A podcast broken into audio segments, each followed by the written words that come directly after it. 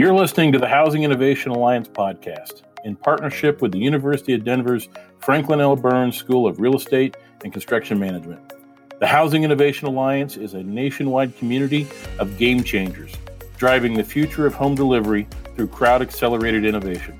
We represent thought leaders from dirt to dweller with a focus on the production builder's business environment. Hi, this is Dennis Steigerwalt, President of the Housing Innovation Alliance, and you're listening to our podcast series. Today I'm joined by Michael Thurman, President of Thurman Homes. How you doing today, Michael?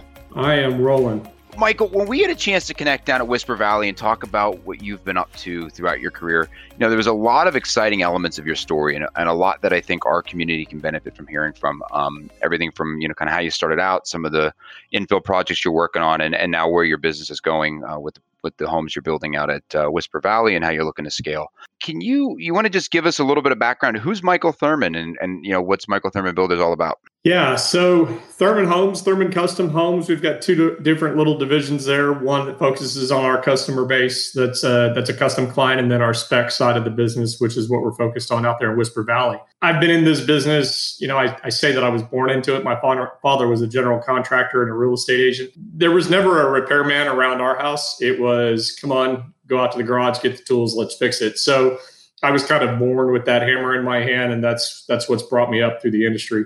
I've got a background in remodeling and flipping houses with my father back in the '90s. We, we've slowly brought that up to where we're at today, which is uh, building in very cool developments like Whisper Valley. I have a corporate background as well as a military background, so the construction industry suits me just fine.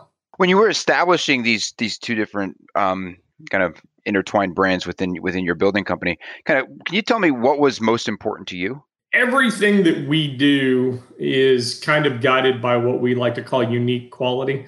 So we want to have a unique product, uh, regardless of whether it's a custom or a spec home. We try not to get too far sucked into that nomenclature.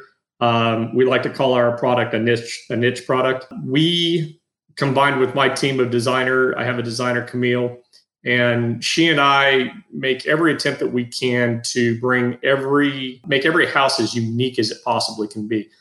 We just finished 16 homes along one street as an example, and every one of those homes are painted a different color. So we really avoid the um, we try to push the envelopes on those architectural control guidelines. Let me put it that way. Um, and, and, we're constantly uh, looking at the quality that accompanies that uniqueness and quality for us allows us to walk away at the end of the day and uh, and feel good about what we've built. What is it you hope to bring to the industry? What is it you hope to bring to these families? The ability to to head out to an environment like home building and take a series of problems and address those problems usually very quickly. I mean, we're able to make decisions internally between my designers and myself to resolve customer issues uh, to resolve construction issues, it, eh, you know, to get that quality product that I mentioned. It, at the end of the day, to um, be a part of a bigger community of building and doing that was one of the reasons why we picked Whisper Valley so we could be a part of something a little bit bigger than what we'd been doing and and bring forth our philosophies to a little bit larger scale and uh, that's that's what gets me out of bed in the morning. You've you've been committed to sustainable building practices, um, looking at it at, advanced uh, solution sets such as modular and, and really focusing on resilience and materials and construction over your career. So I'm kind of wondering if you can just share a little bit, you know, what was it that made you decide to make that commitment early on? It is through the various things that I've been involved in. I mentioned the military and, and my corporate background as well as my upbringing a lot of what I try to focus on with our business approach is a common sense approach. It makes common sense to a buyer to be able to save money on their utility bill.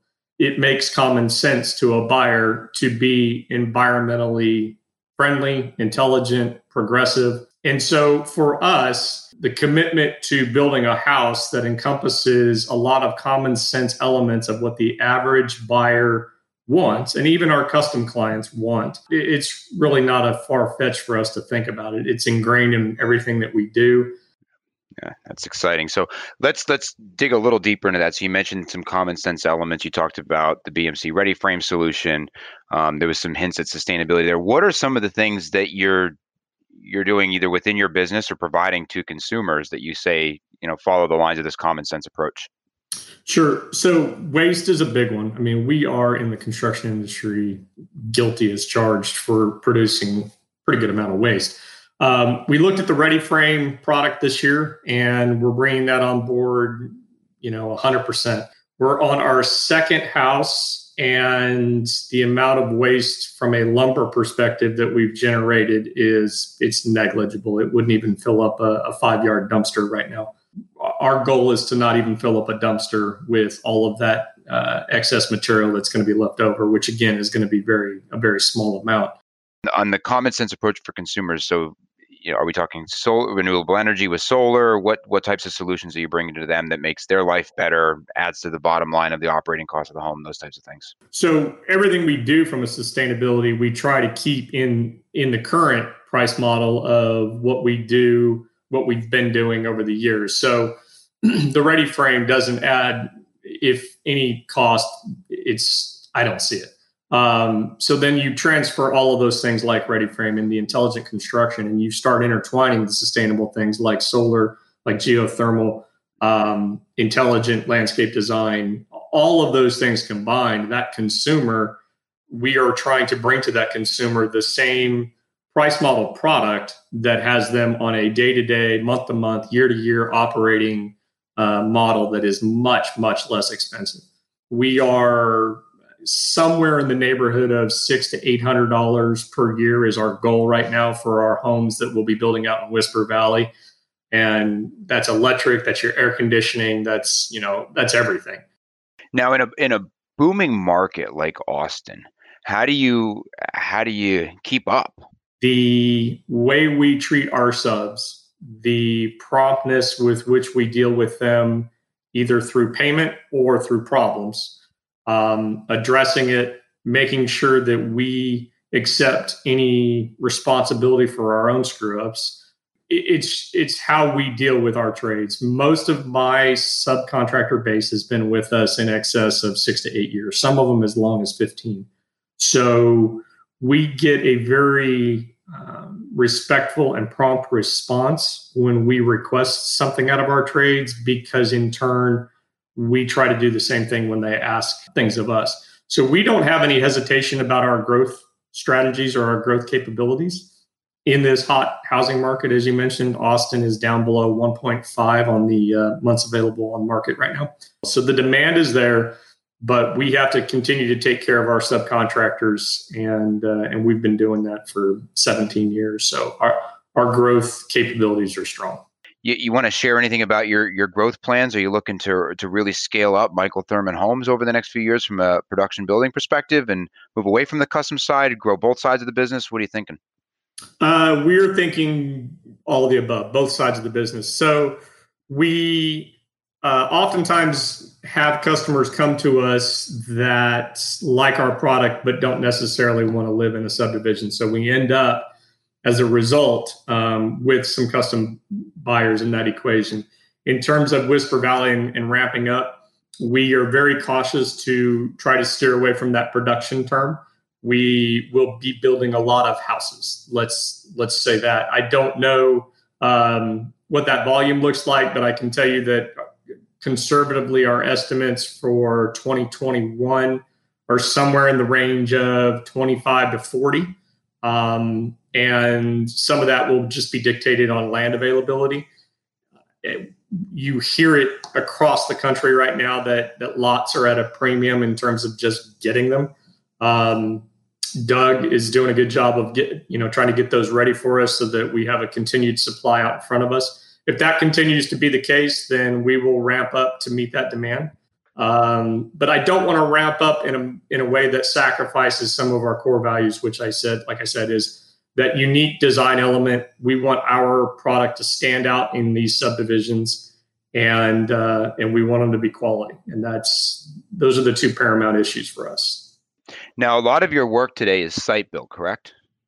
It is. So we, throughout the process of construction, Michael Thurman started off in remodeling. We did modular in the late 2000s. So 2005 to 2010, we did uh, we shifted over to a modular uh, configuration. We built coastal homes that were modular, um, infill projects here in town that were modular, and at the time, that product, the modular element, was a very good product. Uh, the part that that pulled me away from it uh, was that unique design element capability that is somewhat limited when you are building in a factory. And you can only get that box built so many ways before you end up doing so much work on site to make it unique. And we found that when we started to try to, to bring the originality to each of our homes, that it was becoming cost prohibitive from a modular sp- perspective to do that when we could start off from scratch with that unique product and just build it on site. So we transitioned over to site built at that time uh, in 2012, and that's what we've been doing ever since. Um, we are a seven time Modern Homes Tour uh, participant and title sponsor. Look forward to the, the pandemic coming to an end so we can crank those back up, if not in 2021, but definitely I would think in 2022. And uh, we hope to be able to engage Whisper Valley in that conversation and, and actually have the tour make its way out there. All right, great. And one of the reasons I, I, I asked that question um, and wanted to reinforce kind of some of the things that you've done in the past and wh- how you're building today. You know, as you look to grow the business, are you starting to evaluate um, alternative building methodologies and materials? We are. Um, the the ICF play is something that we are looking at. Um, I will not tell you that I am an expert on on my alternatives just yet, um, but the ICF um, compo- or the the block material that is used, um, where you are filling it up with concrete and it's providing both structural and insulation value. We're we're dipping our toe into the investigation investigative waters of that, um, as well as steel framing, uh, steel studs. We are looking at that. I wouldn't tell you if we'll get to either one of those, um, but those are both definitely more sustainable um, and we'll just have to assess them from a cost perspective uh, relative to our current designs and what we can, how we can modify our, our, our designs to work in with those materials. Right on. So great, great story that we covered here. What I wanted would like to share with our community here, our audience, is kind of better understand, you know, so where you sit today, and as you look out at the industry over the next three, five, seven years, is there any call to action you have? Some things that you see other you know you've identified a couple points we need that we need to be building right we need to use common sense reduce waste you know so there's a couple great ones. Is there anything else you'd like to leave our audience with um, as kind of a call to action over the you know the short to midterm? Get your kids into it. The industry as a whole is in a deficit of qualified personnel in all arenas, all arenas of construction and building. Not every kid's going to go to college. Not every kid is going to, you know, be a code writer. And even if they are, this is still an introductory, getting them involved early in the ability to build something, create something, um, screw something up. Because let's face it, we do. Getting them involved in that arena. My my son is out as often as I can get him out there, and the industry really needs that young blood in it to again use that word sustainable. For us to be sustainable i mean there's only so many old guys that are going to be able to continue this tradition on right? And building's been around forever. So it's not just the innovation but it's the dedication to the building industry that we really need to foster in in the younger generation to say hey this is a cool place guys. You want to go climb in your truck and go drive around and look at stuff instead of sitting in an office? This is the job to do it in so uh, that's that. That really is my my long term goal, and, and, remains to be seen if my son will agree with me or not. But and just you know, our shorter term goals are just trying to lead by example that things can be done a little bit cleaner, a little bit better. My job sites stay pretty tight and needy. Our product stays pretty tight and neat, and uh, we like to see how we can push that envelope in terms of being just the cleanest builder on the block and how well we can be doing what we're doing Uh, and we just try to do that with leading by example. So we'll we'll see if anybody follows along there. Look, Michael, really appreciate your time today. This has been a great story that you shared with us. We'll look forward to checking back in with you as you continue to progress in uh, Whisper Valley. My pleasure. Good talking to you. On behalf of the Housing Innovation Alliance and the University of Denver, this is Dr. Eric Holt. Thank you for being part of our journey. This is where innovation calls home.